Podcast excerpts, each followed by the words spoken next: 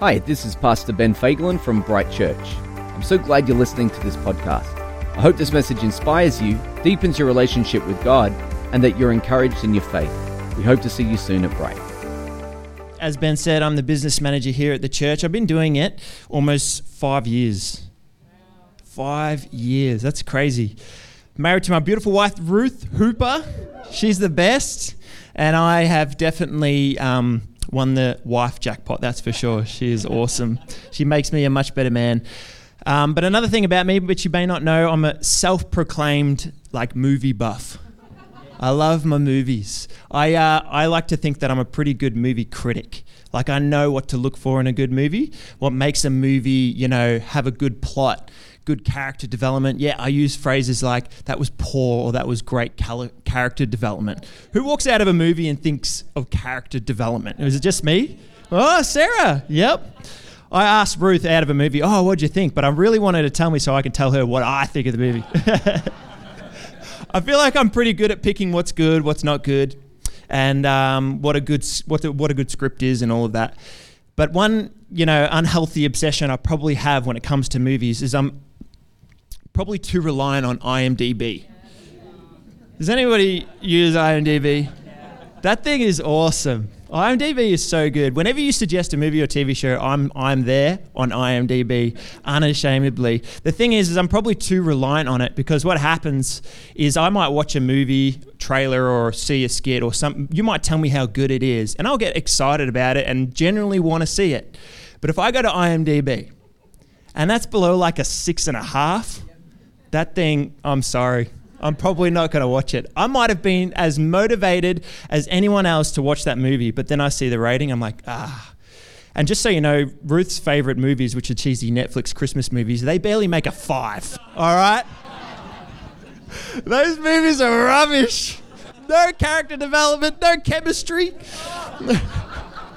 I've watched a few. I've watched a few.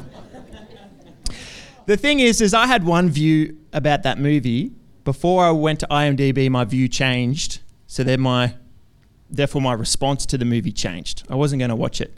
And there's a lot of things in life that are like that. Your perspective of something determines your response to it.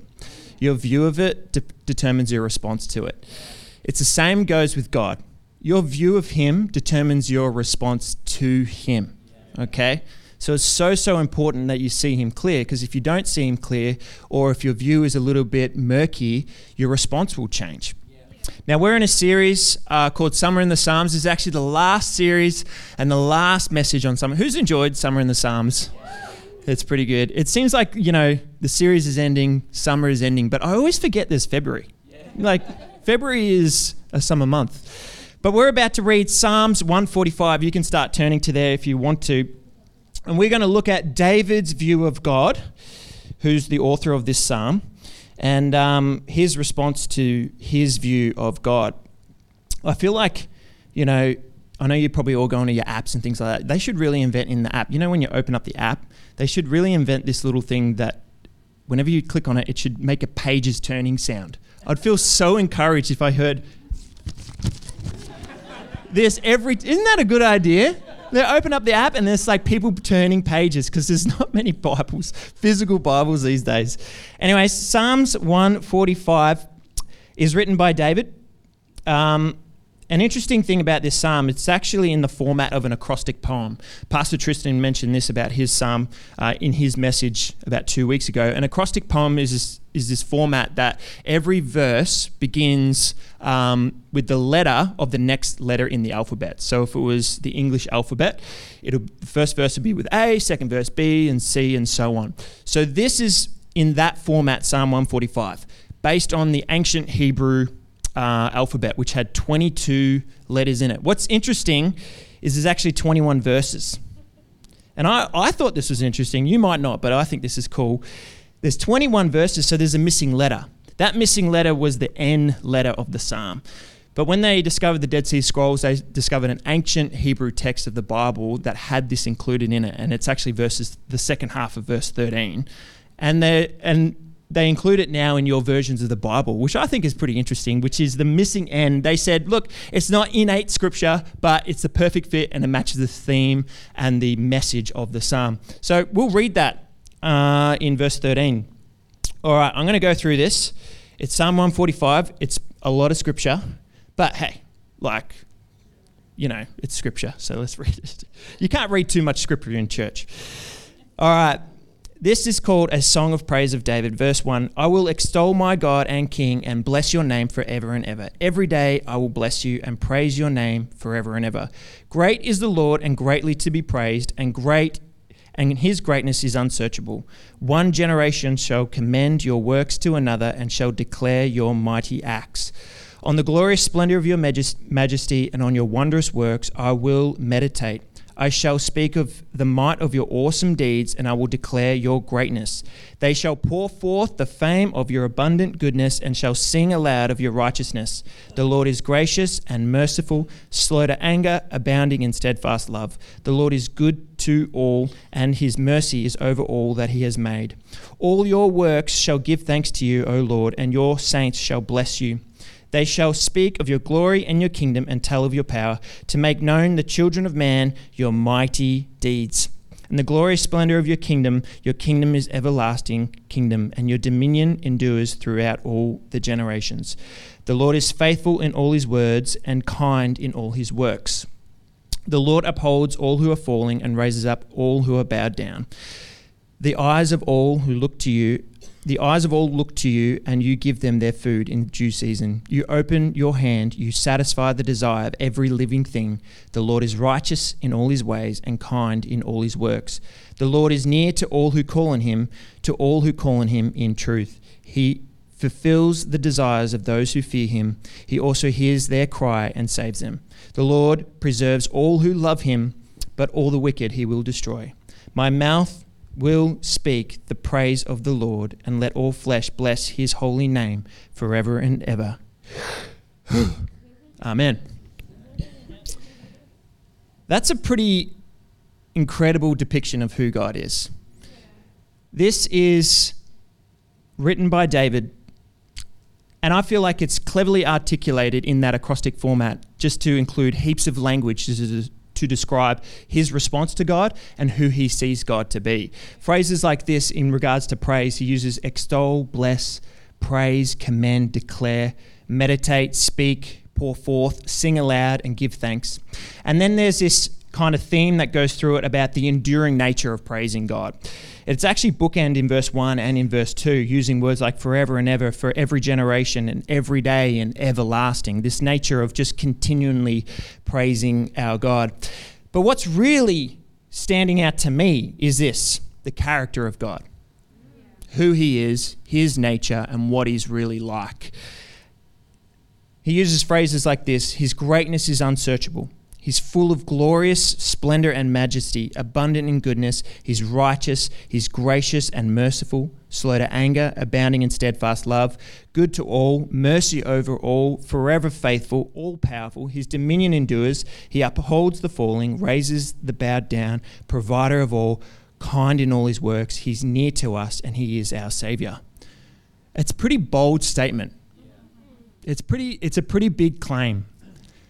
And it can be easy to think at times it's almost too good to be true. Yeah, yeah. You know what I mean?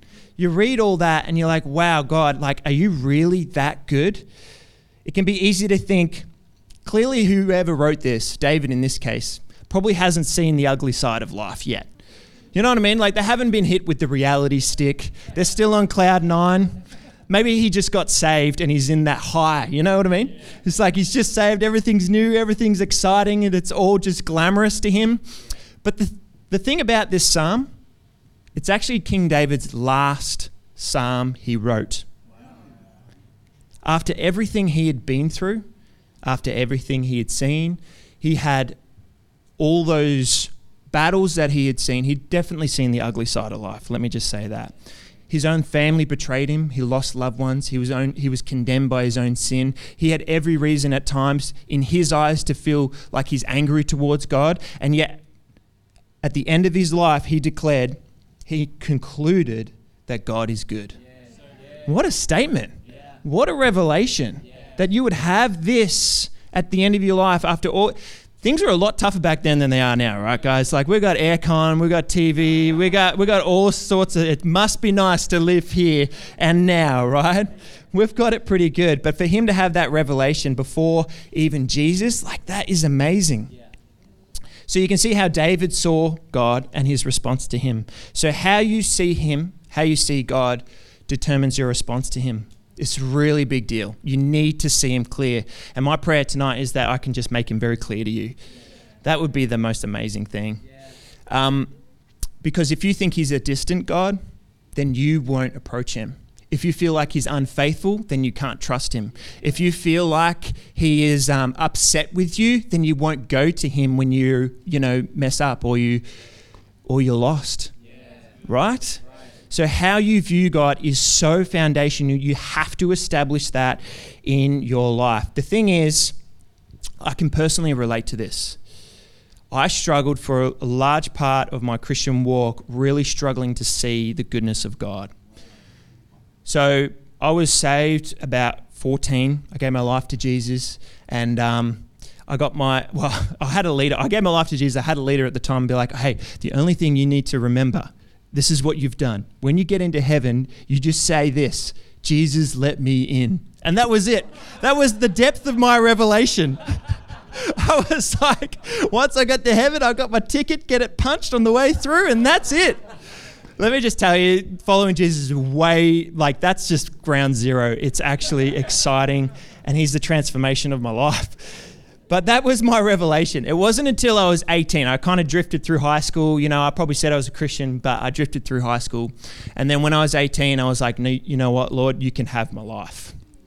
I'll give you my life. And that was more than just confessing that He is Lord. Like, I wanted to live for Him. There's a difference, and it's a big deal to make that decision for yourself. So at 18, I said, You can have my life. And I went on like an incredible journey with God where I felt Him all the time.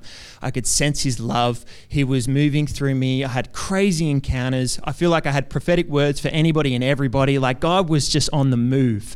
But then, like, life happened as it happens to all of us. And um, in, in where I was at, I felt condemned and I felt like I didn't know him that well. I transitioned into a season, I called it the wilderness season. I felt like he was distant to me because my view started to change. My view started to change. So when he was just close and loving, he seemed distant. But if you had have asked me, hey, Zach, is God good and does he love you? I would have said, yeah but my response to him had changed. So obviously my view had changed. Like I wasn't going to him in prayer. I wasn't going to him in praise and worship. I couldn't trust him with the struggles and the questions that I had. I was dealing with all sorts of stuff, but I was going deep, deep, deep in like questioning God, questioning his goodness, his character, because there was a gap between what like Psalm 145 says and what I saw. You know what I mean? Like, I felt like there was a difference between this God being as good as he is, but like, I see a lot of hell. I see a lot of hurt. And I, even in my life, I couldn't explain the gap between this book and what I was experiencing. So I had big questions. Why is there a hell? If you're so good, then why do bad things happen to good people? If, if you are loving, then why would you set this up to fail in the first place? all big, big questions. Look, those questions aren't bad, by the way. I'm, I guarantee there are many people who are struggling with this as well. But let me just tell you, don't don't wrestle those on your own. don't wrestle those questions on your own because for me, I did it on my own and I went into despair, and it was bad. Like. I, I studied and learned and went into, you know, deep, deep thought about the universe and all these different ways of thinking and philosophy and all this kind of stuff. But honestly, as learned as I was, I had no idea what to believe. I was so studied up and educated, but I had no idea what I believed. And there was this moment in my life, I don't know if it was a moment in time. Do you know when you like go to the beach and you're having the fun, the time of your life in the surf, and then you look back and then you're like three or four hundred meters from where you started? You know what I mean? I had that kind of moment. Like, whoa, whoa, whoa, how did I get here? How did I wake up here? Right? I was I was in love with Jesus. I was praying for everybody. I was serving in youth. I was giving my all to it. And yet I was at the edge of my walk with God and literally about to walk off and say goodbye to the whole thing because I had unresolved, you know, questions and turmoil. I couldn't justify the gap with God and His Word and my life. And I felt like Holy Spirit said this everything that you're questioning and dealing with right now boils down to this one idea, this one thing. Either God is good or He's not. And that's the same for all of us. It, it's as sim- I'm a simple guy. I like to boil it down to its absolute root, and that's really how it gets. It's whether you believe He's good or whether you believe He's not. And I knew what Holy Spirit meant because if He was good, that means He knew what was best for me. That means He loved me. That means He knew that He would, like, that means He would look after me. That means I could trust Him. Like, if He was good, everything hinges on a good God. Everything hinges on that. So the thing that woke me up, as I was saying before, was this revelation I became the judge. So, when I gave my life to Him and I was following, He was Lord of all and He was everything, but slowly but surely I sat on the judge's seat. Reminds me of Judge Judy. Anybody watch that show? that show was ridiculous. I remember as a kid, I just wanted cartoons to come on. So hurry up, get off Judge Judy. But I'm going to explain the court system, and I'm no lawyer. I haven't been into any law school. But let me just explain it just to illustrate what I where I was at, all right?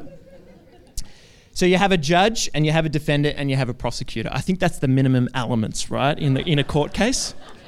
Any lawyers in the room can give me a big smile and a thumbs up so I feel good? Yeah, Matt, thank you. You're a lawyer now, are you? Oh, wow. You learn a lot. so I was the judge. I was the judge, and the thing was, God was the defendant. He was the accused. He was the one on trial in my life. And then life and the enemy, and whatever you want to call it, was the prosecutor, presenting evidence. So, me as the judge, the clay, mind you, not the potter, the clay, judging God. It's a scary thought. This is where the fear of God comes in. The clay was judging God, and I was waiting for sufficient evidence. I was like, God, if you're good, then I need to see this from you. If you're good, I need to have somebody encourage me. If you're good, then I need to see somebody get healed. If you're good, I need this. If you're good, I need a promotion or whatever it might be. God, I can't relate to your goodness because I didn't have a good father or whatever it is. Life was accusing God's goodness, and I was the judge. I was the judge, weighing up the evidence to find out whether or not he was good. So over time, my view of him changed. So therefore, my response to him changed. Because remember, how you see God determines your response to him. So this is a bit of a pointy question. Have you become the judge? Are you waiting for sufficient evidence? Are you waiting for life to determine whether or not he loves you? Because I tell you, friend, you're going to be there a long time because you're looking in all the wrong places. So, is God actually good? Let me answer that question with another question. If God wasn't good, he wouldn't have sent his son.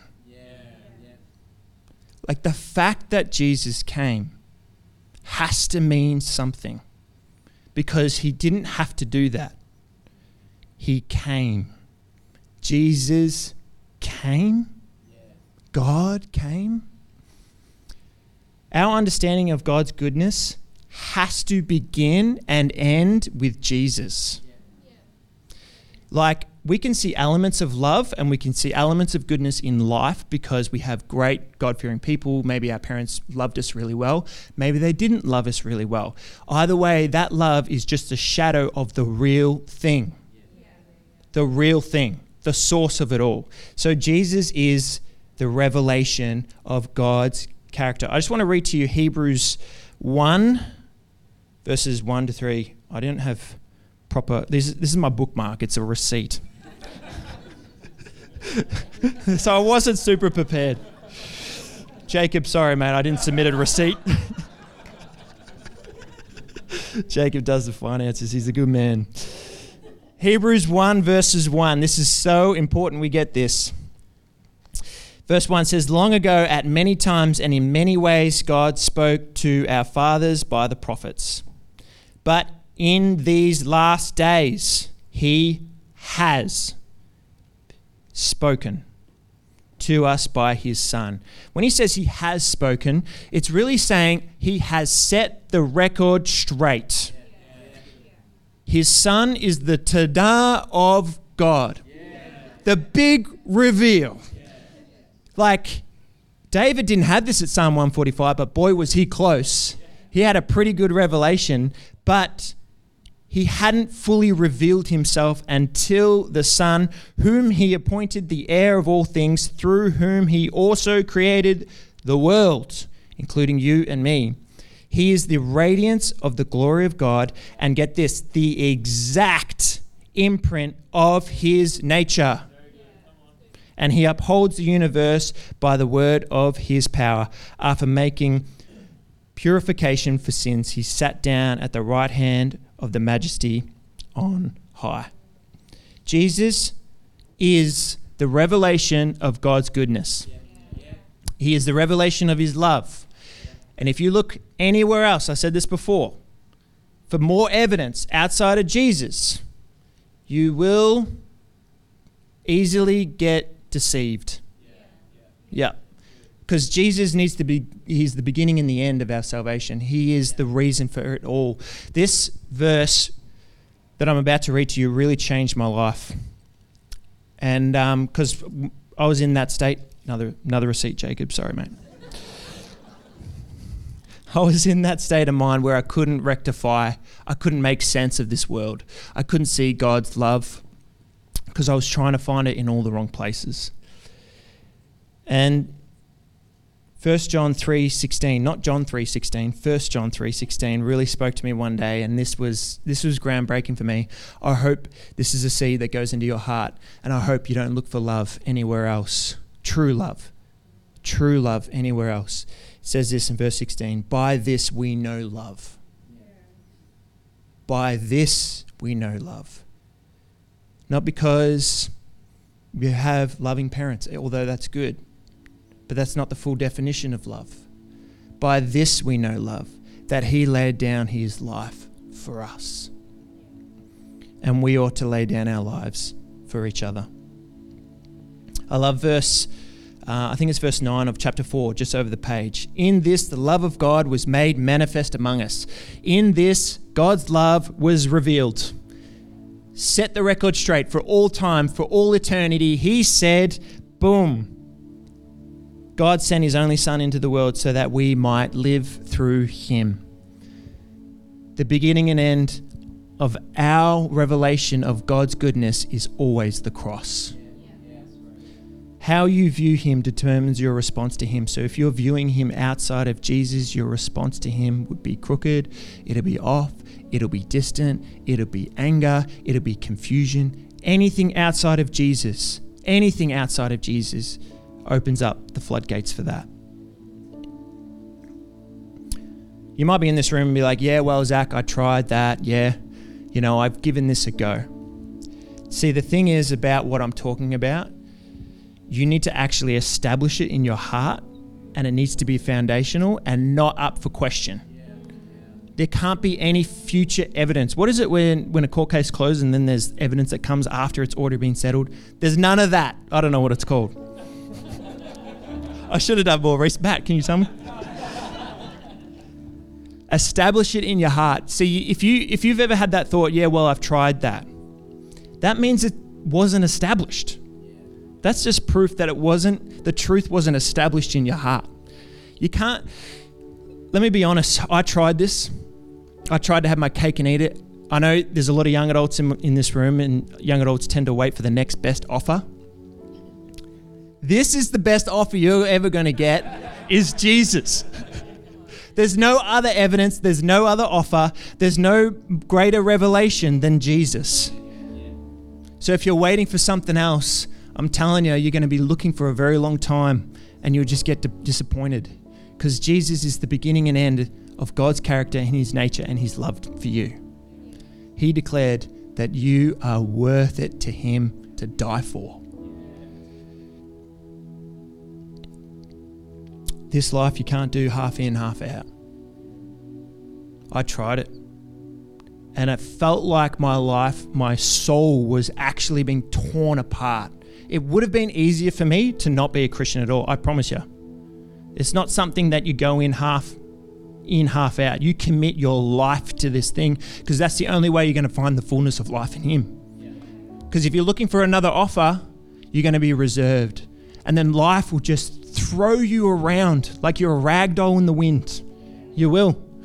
You've got to be established in this truth that if you look anywhere else for proof of God's goodness outside of Jesus, you'll be like the person who builds his house on the sand. And the waves and the wind will just crush you. So if God wasn't good, then why did he send his son? In Psalm 145, we can see David's response to God's character, his goodness, was praise. It's always praise, friend. It's always, always praise. If this doesn't feel, if, if you struggle to relate to God's goodness in any shape, way, or form, praise. Declare it. Because I promise you, if you let truth be established, like if that's off the table, if because it's hard to relate with if it's still in question. You know what I mean? If God's goodness is still in question, it can be hard to relate to and hard to praise. But if it's established, I promise you that truth will totally transform your reality.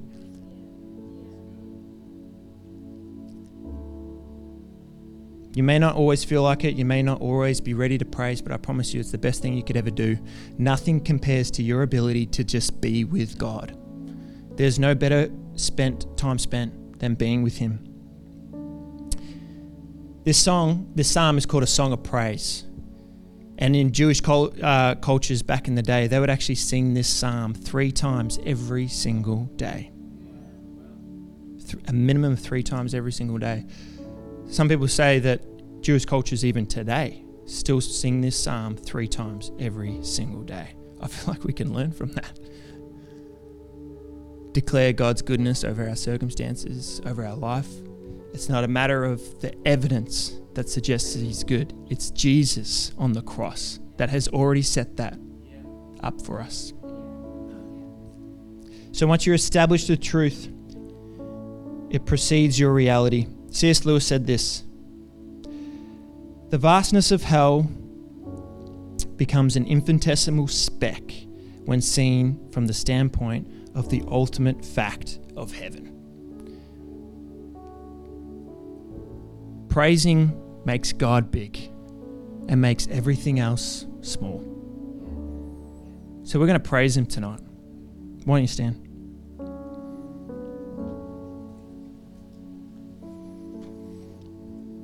The last question I'm going to ask you is how do you see Him? How do you see him? Or what lens are you looking at him through? Are you trying to wait for more evidence? Are you trying to wait for something else to decide it? How do you see him? Because it determines your response to him right now. Are you going to respond in, respond in praise? Or are you going to let life continue to roll on and move you around I really want to pray for you. Normally, I would like to get people to respond, but I really think this is something that we could all receive prayer for to protect our hearts from letting life define the love of God. Because we don't need life to define it, it's been defined, it's been established. There's no more evidence coming, guys. You don't actually need a crazy, like, beam of light to come down to tell you that God is love. We have it here right now. Let the weightiness of this word be established in your life. So, why don't we pray? Father, I just thank you so much for your presence in the room right now. God, you declared for all time that you are good, you are merciful, you are faithful, you are close, you are intimate. You declared for all time through your Son that we have such incredible value to you. I don't know what words have been spoken over your life to diminish your value, but Jesus has said, My life is worth your life. The God of the universe, strung up on that cross, said to you that your life is worth it to me.